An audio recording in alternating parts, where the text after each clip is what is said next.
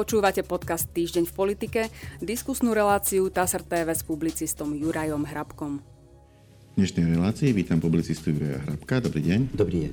Pán Hrabko, hlavnou dnešnou témou bude situácia vo vládnej koalícii, ktorá stále ešte nedokázala prekonať najnovšiu vládnu krízu. Ale začneme tiež veľmi významnou udalosťou a to bol príhovor ukrajinského prezidenta Volodymyra Zelenského v priamom prenose v Národnej rade Slovenskej republiky a prečítam zo správy TASR. Ukrajinský prezident Volodymyr Zelenský sa spojil cez Telemos s poslancami Národnej rady. V úvode spojenia ho privítal predseda parlamentu Boris Kolár a vyjadril podporu Ukrajine. Počas Zelenského príhovoru boli v pléne okrem poslancov aj premiér Eduard Heger a väčšina jeho kabinetu. Na balkóne rokovacej sály bol prítomný i ukrajinský veľvyslanec Jurij Muška. Na príhovore sa nezúčastnili nezaradení poslanci z mimoparlamentného hnutia Republika ani poslanci z ľudovej strany naše Slovensko. Ja dodávam, že aj čas poslancov Smeru. Zelenský sa od napadnutia Ukrajiny Ruskou federáciou prihovoril už viacerým národným parlamentom, ale aj protestujúcim na rôznych zhromaždeniach vo svete odsudzujúcich ruskú agresiu. Okrem iného sa spojil aj s poslancami Európskeho parlamentu, hovorí správa TASR. A ja ešte dodám e, citát z našej správy, čo sme tu mali debatu s pánom Šeligom z Hnutia za ľudí on sa nám, Margo, toho nezúčastnenia sa časti poslancov vyjadril takto. Ak sedíte ako poslanec v rokovacej sále, nemusíte byť priateľ so Zelenským, ale rešpektujete, že k vám hovorí ukrajinský prezident. Vyjadrujete tým rešpekt k Ukrajine, povedal Juraj Šeliga pre teraz SK, teda v tejto, v tejto debate. Chcem sa opýtať, dá sa s tým stotožniť? Jednoducho, nebolo to správne, že časť poslancov nechcela byť prítomná eh, na tomto prejave? Áno, aj nie. Ide o uhol, o uhol pohľadu. Toto nie je iba o politickej kultúre, to je o kultúre vo všeobecnosti. Ako takej, ak nechcete počúvať prejav ukrajinského prezidenta, tak máte právo sa ho nezúčastniť. A ak chcete demonstrovať, najavo dať svoj ne, veľký nesúhlas s niečím, alebo s Ukrajinou, alebo s ukrajinským prezidentom, a tak demonstratívne sa postavíte počas prejavu, a odídete tak, aby si to každý, každý všimol. No. V tomto prípade, keďže ide o ukrajinského prezidenta a každý vie, v akej situácii je Ukrajina, a rozhodne žiadny rozumný človek by to nemenil, tú situáciu na Ukrajine so situáciou na Slovensku, tak ako to povedal aj pán Korčok, je to zahambujúce, zbabelé, aj keď tým teda mieril na šéfa, šéfa strany pána, no, pána Sulíka, ktorý sa takisto nezúčastnil a venoval sa iným aktivitám. Ja som práve chcel povedať len to, že určite každý má právo byť alebo nebyť prítomný, je to jeho vec, len ide o to, či je to vhodné, e, lebo, lebo naozaj nejde o osobu Zelenského, ale o to, čo reprezentuje a to je náš východný sused.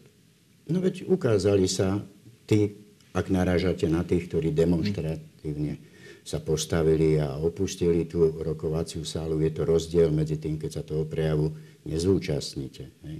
No tak dali najavo to, čo chceli dať najavo a ja si myslím, že na to majú právo a môžeme to samozrejme posudzovať z ktoréhokoľvek uhla pohľadu. Môžeme to pokladať za nezdvorilé, môžeme to pokladať za zahambujúce, zbabelé, ako opakujem slova pána Korčeka, lebo to sa naozaj nestáva často, aby takto Richarda Sulika označil, ale jednoducho nedá sa ani tomu zabrániť a je to ich slobodný prejav.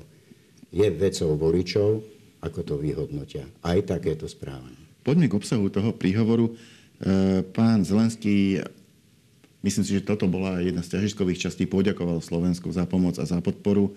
E, nielen za podporu v tom smysle, že pomáhame aj zbraniami, pomáhame aj humanitárnou pomocou, pomáhame palivom a proste všetkými možnými spôsobmi. Prijali sme utečencov, ale aj za to, že politicky podporujeme Ukrajinu v Európskej únii. To si myslím, že bola tá ťažisková časť. Ale veľká pozornosť sa sústredila aj na to, keď hovoril o sankciách. On podporuje, podporuje, aby boli čo najväčšie, ale zároveň do istej miery chápe, že napríklad Slovensko nemôže e, od zajtra odstrihnúť ten ruský plyn alebo ruskú ropu. Respektíve, keby sme to spravili, tie následky by boli také veľké, že, že sa dá pochopiť, ak budeme chcieť nejaké prechodné asi obdobie. Ako hodnotíte obsah tohto vystúpenia? Bol, bol vhodný, bol správne nasmerovaný na Národnú radu? Ja som počul viacero prejavov pána, pána prezidenta Zelenského v parlamentoch rôznych. Ten scenár je úplne, úplne rovnaký, má rovnakú mústru. Tie detaily sú v tom, v ktorej krajine sa práve prihovára poslaneckému zboru, ak to tak možno, možno povedať. Čiže iba tam sú tie niektoré zmeny. Ja som to vnímal, vnímal podobne, ako vy to vnímate, ale aj si s tým dôvedkom, teda fakt je povedal, že teda rozumie situácii, v akej sa Slovensko nachádza, čo sa týka energetiky a dovozu plynu a ropy z Ruska no ale povedala aj zároveň to, že kvôli slobode sú potrebné aj obete. Je, je to jednoducho tak, že e, za plyn, za ropu platíme Rusku a Rusko z peniazy, ktoré má k dispozícii, financuje aj túto vojnu, nie len, financuje z toho celý štátny rozpočet, ale je pravda, že idú aj na financovanie vojny. Čiže tie peniaze sú svojím spôsobom prekerné. Len ten systém tu funguje naozaj desiatky rokov je ťažké niečo, čo funguje prakticky od druhej svetovej vojny, sa postupne budovalo nejak veľmi rýchlo vypnúť. Isté veď o tom sme hovorili už dávno v tejto relácii, keď to vypuklo, na čo všetko tie peniaze, ktoré Európa platí, Rusku idú, že idú na financovanie vojny. No a podstatné je také, že pán Zelenský môže žiadať, ale o tom, ako bude rozhodne Európska únia, teda vrátane Slovenska, pretože my sme Európska únia. Keď hovorím my, myslím tým Slovensko. Poďme ďalej, poďme na Slovensko, keď ste ho už teraz spomenuli. E, a ja som tu spomenul v úvode relácie pána Šeligu, tak ešte raz by som, by som sa vrátil k tej debate, ktorú som tu s ním mal. On povedal, že tie rokovania ohľadom opatrení, ktorými by štát mal kompenzovať e, tým občanom, ktorí to najviacej potrebujú, zrážovanie, respektíve obrovskú infláciu, ktorá celú Európu postihla v tomto roku že sú, že sú komplikované, že sú veľmi ťažké, e, najmä vzhľadom na postoje SAS, ale je presvedčený, že sa dohodnú že, a že vláda vydrží a že dokážu, dokážu vlastne nielen prekonať krízu, ale aj sa dohodnúť na opatreniach. Citujem, ak nechceme vládnuť, nie je problém to vyriešiť, ale naša úloha je vládnuť, na to nás ľudia volili. Na pomoci ľuďom sa ide rozsypať táto vláda? Spomeňme si na vládu Ivety Radičovej. Hovorím, že sa na tej pomoci dohodneme. Je pre ľudí potrebná a dohodneme sa ešte na dvoch ďalších reformách, uviedol pán Čeliga 10. mája, ale v stredu 11. mája to vyriešené ešte nebolo. Napriek tomu, že intenzívne rokovali, napriek tomu, že možno veril, že sa to rozlúskne už deň na to, nestalo sa to, zobrali si ako keby timeout, ešte týždeň budú rokovať. E, ako to, ako to vy čítate, je, bude ten týždeň stačiť na to, aby sa tie postoje priblížili a našli spolu dohodu? No, vyriešené to nebolo hlavne z toho dôvodu, že vôbec nezáleží, čo hovorí pán Šeliga.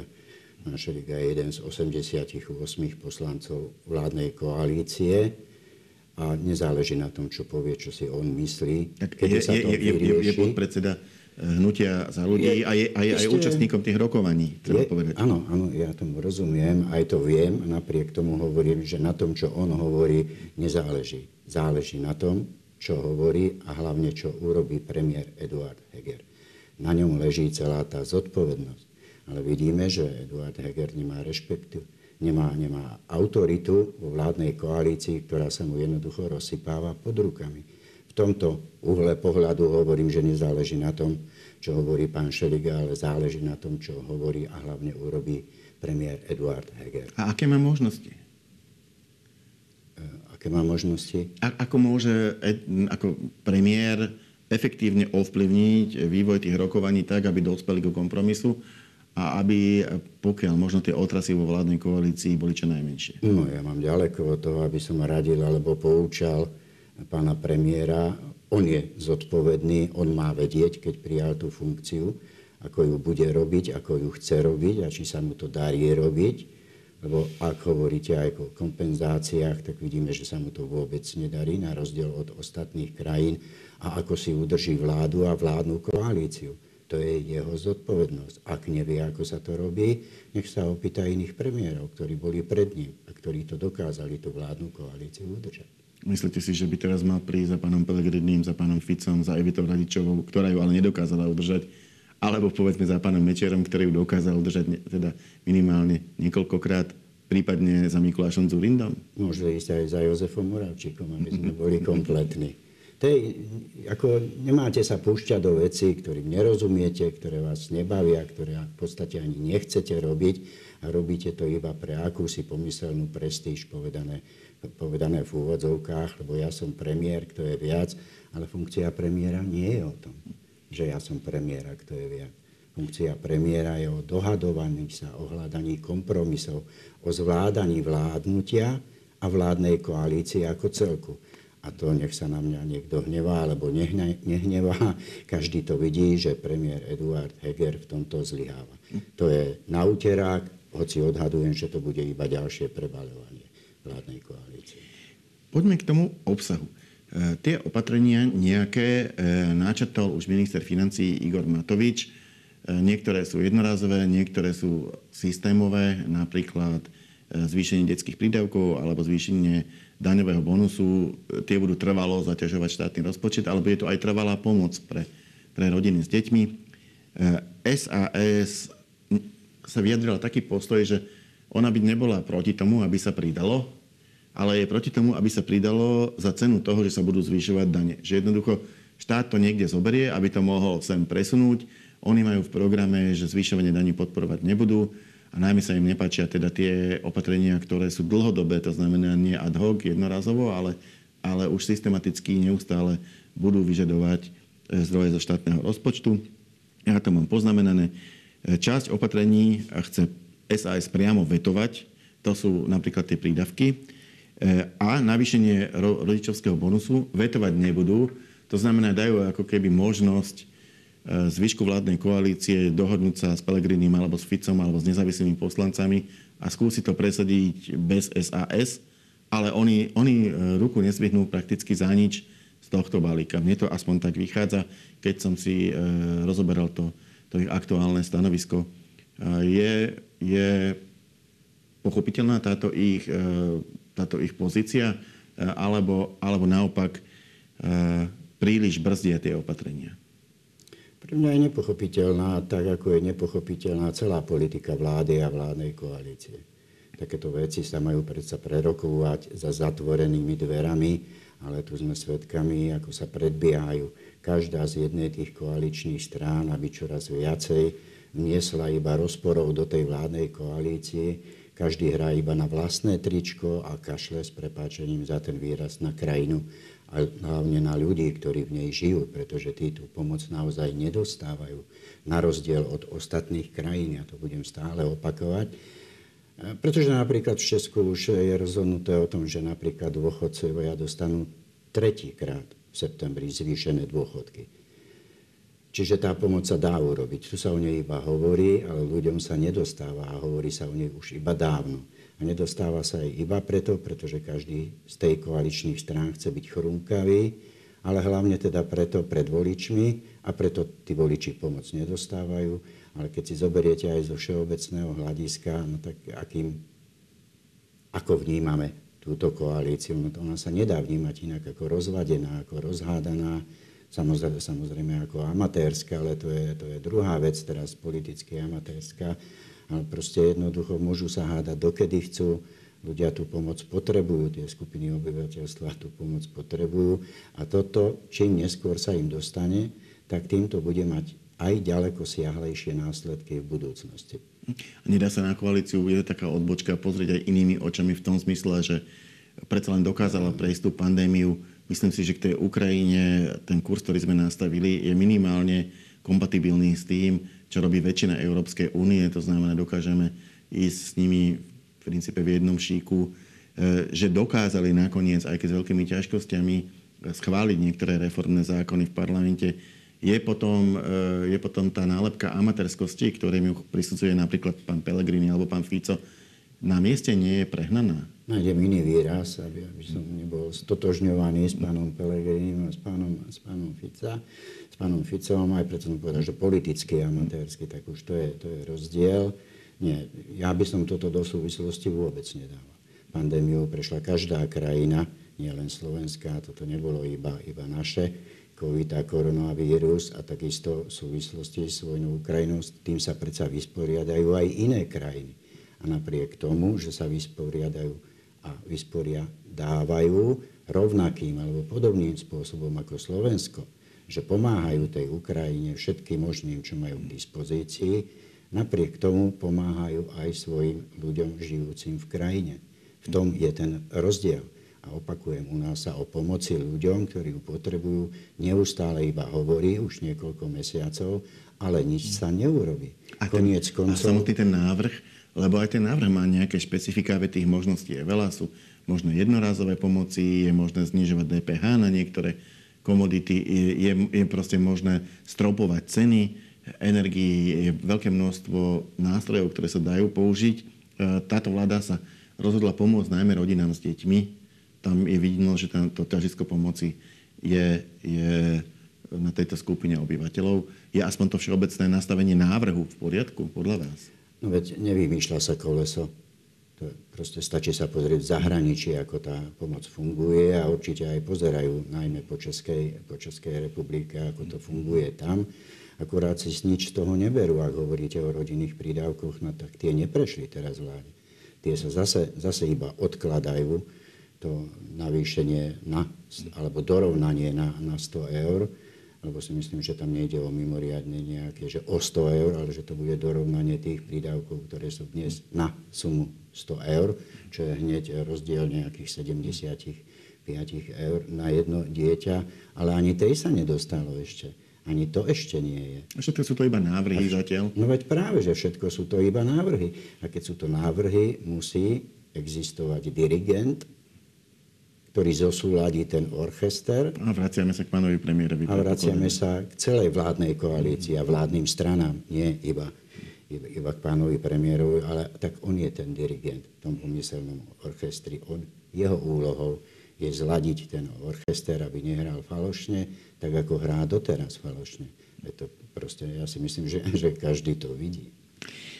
A každý to cíti, to je možno ešte aj to. Možnosť no, vetrova, vetovať návrhy garantuje vládnym stranám koaličná smlouva. Mám to poznamenané. Ono to vyznieva tak nenapadne v tom stanovisku SAS, že niečo budeme vetovať, niečo nebudeme. E, je pravda, že ak niektorý koaličný partner vetuje nejaký návrh, koalícia by jednoducho ho nemala schváliť. Majú to zapísané v koaličnej zmluve, je to pravidlo ich fungovania. E, problém je, že samotná koaličná zmluva, ako si už nie je v súlade s realitou, lebo ona hovorí napríklad o tom, že ktorá strana bude mať aké ministerstva. Konkrétne napríklad ministerstvo spravodlivosti by malo patriť hnutiu za ľudí, e, ale spolu aj s ministerkou prešlo k SAS. V koaličnej zmluve sa to zatiaľ neodradilo. Neodrazilo. E, pravda je taká, že asi preto, že SAS nemala dôvod, e, keďže by to vyhovovalo vstupovať do koaličnej zmluvy a ostatné strany vzhľadom na iné problémy už na tento nemali dostatok energie, ale pravda je taká, že čo teraz, ako vlastne funguje koaličná zmluva, aspoň tie zvyšky, ktoré, ktoré v nej sú, eh, sú ešte stále tým, eh, tým súborom pravidel, podľa ktorých vládna koalícia funguje, alebo v skutočnosti už funguje ad hoc a koaličná zmluva je len pár slov na papieri napísaných. Pár slov napísaných na papieri, podľa môjho názoru tak, ako, ako hovoríte. Veď na koaličnej rade bola pred tromi mesiacmi zhruba, zhruba reč o tom, aspoň také boli výstupy teda, že bol predložený návrh na, dohod, na zmeny v koaličnej zmluve, akurát sa na tom nedohodli, čiže funguje tak, ako je, ako bola predložená. No a tu treba povedať, že keď platí, a ono to, ono to vlastne platí, že kým nie je dohodnuté všetko, nie je dohodnuté nič, mm. tak rovnako platí, že keď neplatí niečo, tak neplatí nič. Nemožno si podľa môjho názoru z tej koaličnej zmluvy vyberať iba zrnká, ktoré sa mi, toto sa mi hodí, tak to akceptujem a tam ten odsek už sa mi nehodí, tak poviem, že, že to neakceptujem. A to je prípad presne, presne aj SAS, ktorá prichýlila tých odídencov zo strany za ľudí a toto bol ten prvotný vlastne, vlastne krok k tomu, aby sa znefunkčnila celá, celá koaličná zmluva. Pozrite sa, viete, nikto iný ju nepísal tú koaličnú zmluvu, iba oni sami. Nikto ich do toho nenútil, oni sami si tie pravidlá nastavili, oni sami ich vlastnoručne podpísali. Teraz hovorím o lídroch strán vládnej, vládnej koalície. A tak záleží iba na nich, či to budú rešpektovať alebo nie. Ale ak nerešpektujú to, čo sami napísali, zostavili, podpísali, kde máte dôveru v to, že budú rešpektovať iné pravidlá. A, a vidíme, a teda, že sa to premiela do toho ďalšie, ďalšieho politického života, keď teda chcete, a nerešpektuje sa tu už absolútne nič. O nepísaných pravidlách to už ani nehovorí. V takom prípade je možné e, taký model, že vládna koalícia bude jednoducho vládnuť od hlasovania k hlasovaniu. Vždy sa bude hľadať väčšina, bude sa hľadať ad hoc, slova typu budem niečo vetovať, stratia svoj vnútorný význam, lebo ich nikto nebude rešpektovať jedna koaličná strana povie vetujem a ostatné e, si to proste vôbec nevšimnú a nebudú sa podľa toho riadiť. Ale bude sa vždycky proste e, v parlamente na tých ščotoch počítať, koľko sa podarilo presvedčiť poslancov, e, aby v tom danom hlasovaní zdvihli ruku takým alebo onakým spôsobom. No podľa mňa, vzhľadom na to, čo som povedal pred chvíľou, už použiť právo veta nie, nie vyhlásiť, že niečo vetujem, to už nie je argument. To je klamstvo lebo koaličná zmluva to nepripúšťa, keďže koaličná zmluva je rozsypaná rovnako ako vládna koalícia. Čiže to nie je argument. Pretože sa argumentom by to bolo, a SAS to neurobila v prvom roku vládnutia, keď sa tu šachovalo so všetkými tými pandemickými opatreniami a povinnými výtermi, nosmi a, a hrdiel, tak tedy mohla ešte SAS uplatniť právo veta. Neurobila to, hoci iba o tom hovorila. No a po tom, čo prichýlila odidencov zo strany za ľudí, už to urobiť nemôže, pokiaľ nebude koaličná zmluva napísaná alebo prepísaná na novo. Ja nehovorím, že to musí platiť doždy. Ak sa dohodnú a napíšu ten papier na novo, ako si chcú, zase ho podpíšu, tak to bude platiť. A môžu tam mať, áno, isté, že to právo veta potom takisto zakotvené. Moja posledná otázka musí je úplne, sa to zmeniť. Moja posledná otázka je úplne Nejde, logická. Niečo, niečo si no. čítate na papieri a vidíte, že to vlastne neexistuje, to, čo čítate na papieri. Tak na čo vám je potom taká koaličná zmluva? Túto otázku určite čakáte, posledná už tejto diskusii. Aká je šanca, že tú koaličnú zmluvu zreparujú, dohodnú sa, prepíšu a pôjdu už podľa koaličnej zmluvy.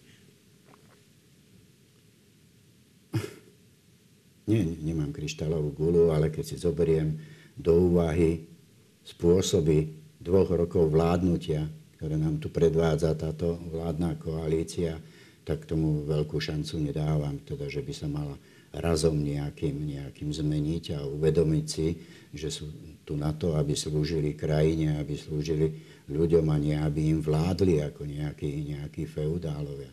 Ja si myslím a opakujem to je, to, je to na úterák, ale pôjde o prebaľovanie, pretože od moci sa nechce nikomu ísť. Ďakujem pekne. Posledná otázka, posledná odpoveď našej diskusie. Ja za ňu ďakujem publicistovi Jurajovi Hrabkovi. Ďakujem za pozvanie. A my sa stretneme s pánom Hrabkom opäť na budúci týždeň. Dovidenia.